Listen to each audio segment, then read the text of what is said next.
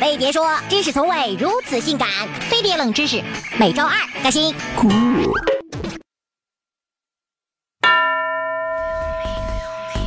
我我听说最近扫黄，不要穿太黄的衣服。老老王刚才就被扫走了。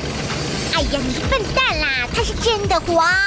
说起扫黄这件事呢，我刚好也有看到这方面的资料。不过我们要先从性工作者说起。在春秋时期，出现了历史上第一批性工作者。当时管仲为了增加齐国的中央财政收入，于是在齐国首都临淄设立了内闾，也就是官办妓院，一共开了七家，每一家都有一百名性工作者，他们也是最早的官妓。我不是很想知道这些事。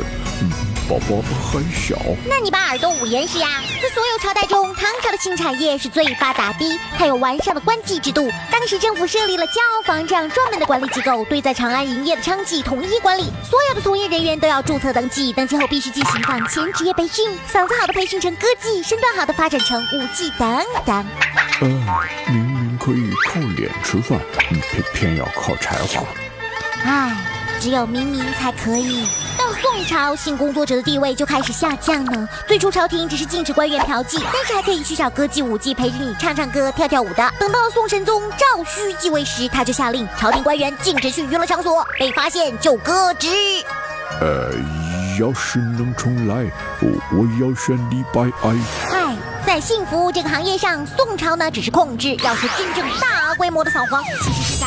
明朝明宣宗朱瞻基开始了全国扫黄，下令查封了各个地区的妓院，废除了官妓制度，禁止官员嫖娼，但对民间却没有什么限制。所以在官妓没落的时候，家妓决然而起了。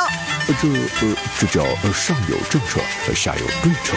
哎呦喂，嘴皮子很溜浓。比起明朝以法律禁娼的清朝更加严厉，但是最严厉的扫黄是在太平天国时期，所有妓院都关掉。根据资料记载，有一则叫“会与官兵两名人等各以革除无足以归正道”的布告，里面清楚的写着卖淫嫖娼是要砍头的。所以在洪秀全管辖的地盘上，性工作者几乎是看不到的。这个呢，算是古代历史上最成功的禁娼了，虽然也没有持续多长时间。